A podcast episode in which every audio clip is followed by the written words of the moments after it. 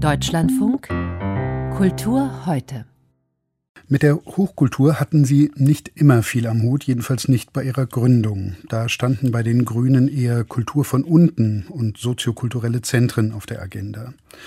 Auch hier hat man sich aber seit langem von den liebgewonnenen Latzhosen und Sonnenblumenklischees verabschieden müssen. Bundestagsvizepräsidentin Claudia Roth besucht auch gerne mal die Richard Wagner Festspiele in Bayreuth und beim Urheberrecht, dem Klimaschutz in Museen oder der Gedenkkultur gehen von den Grünen immer wieder wesentliche Initiativen aus.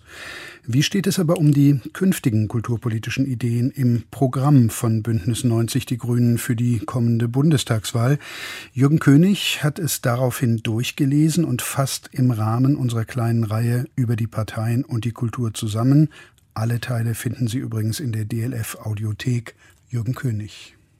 Die Künste seien von zentraler Bedeutung für die Selbstreflexion der Gesellschaft, den Zusammenhalt und die Persönlichkeitsbildung der und des Einzelnen, heißt es im Wahlprogramm der Grünen, damit Kultur und kulturelle Bildung endlich selbstverständlicher Teil der Daseinsvorsorge werden, sollen krisenfeste Strukturen geschaffen, soll Kultur als Staatsziel im Grundgesetz verankert werden.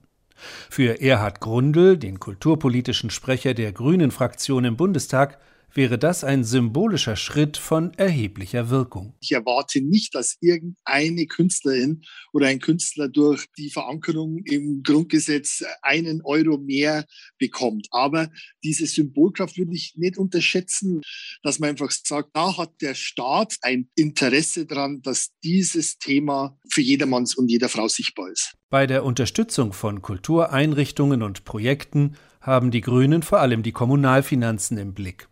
Eine Forderung, das Kooperationsverbot aufzuheben, das dem Bund untersagt, sich in die Kulturpolitik der Länder einzumischen, findet sich im Wahlprogramm der Grünen nicht, ebenso wenig die Idee eines Bundeskulturministeriums. Aber von mehr Kooperationen zwischen Bund, Ländern und Kommunen ist die Rede, das Zuwendungsrecht soll reformiert werden, damit würde man Zahlungen des Bundes oder der Länder an Einrichtungen außerhalb ihrer jeweiligen Verwaltungszuständigkeit erleichtern? Also ich glaube, dass wir in der Zukunft, um eben die Strukturen, die wir geschaffen haben, um eine vielfältige Kultur für unser Land sicherzustellen, wo sicherlich ganz viel auf Länderebene und in den Kommunen verankert ist, dass wir hier deutlich stärker in den Austausch der Ebenen gehen, also auch in gegenseitige Hilfestellung. Und natürlich ist dann der Bund auch derjenige, der da mehr Geld in die Kommunen geben muss. Zur sozialen Absicherung der Kulturschaffenden wollen die Grünen prekäre Arbeitsverhältnisse in privaten und insbesondere öffentlichen Kulturinstitutionen überwinden.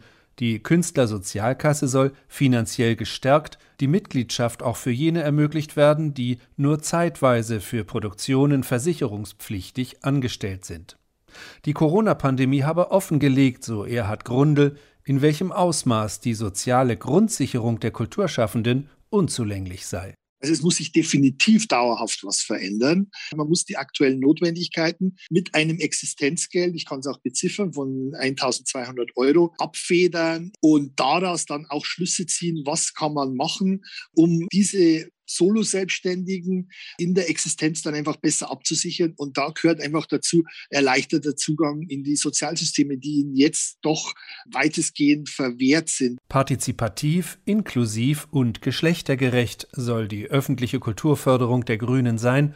Dazu gehört auch eine Frauenquote etwa bei der Besetzung von Intendanzen. Alle Kulturformen und Sparten, die freie Szene wie institutionell geförderte Kultureinrichtungen sollen eine gleiche Wertschätzung bei der Finanzierung und den Rahmenbedingungen erfahren, zu den Kulturangeboten soll jede und jeder einfachen Zugang haben. In ihrer Geschichts- und Erinnerungspolitik wollen die Grünen den Nationalsozialismus und die SED-Diktatur weiter konsequent aufarbeiten. Dazu gehören auch rechtliche Regelungen für die Rückgabe von Raubkunst der NS- und der DDR-Zeit. Eine zentrale Erinnerungs- und Lernstätte soll die Kontinuitäten des Kolonialismus ins Bewusstsein rücken und so eine gesellschaftliche Debatte über unser koloniales Erbe fördern. Das Humboldt-Forum in Berlin vielleicht, in dem ja außereuropäische Kunst, darunter auch Kunst aus kolonialen Kontexten gezeigt werden soll? Das Humboldt-Forum könnte so ein Ort sein, ist es aber nicht. Das Thema, es ist natürlich absolut präsent, aber es wird nicht wirklich bei den Hörnern gepackt. Man verliert sich dann Diskussionen, wie weit sollen wir gehen und so weiter. Das ist mir deutlich zu wenig. Also müsse eine andere Erinnerungs- und Lernstätte her, sagt Erhard Grundl, denn das gesellschaftliche Nachdenken über unser koloniales Erbe habe ja gerade erst begonnen und werde uns noch jahrelang begleiten. Die Kultur im Wahlprogramm von Bündnis 90 Die Grünen, ein Beitrag unseres Berliner Kulturkorrespondenten Jürgen König.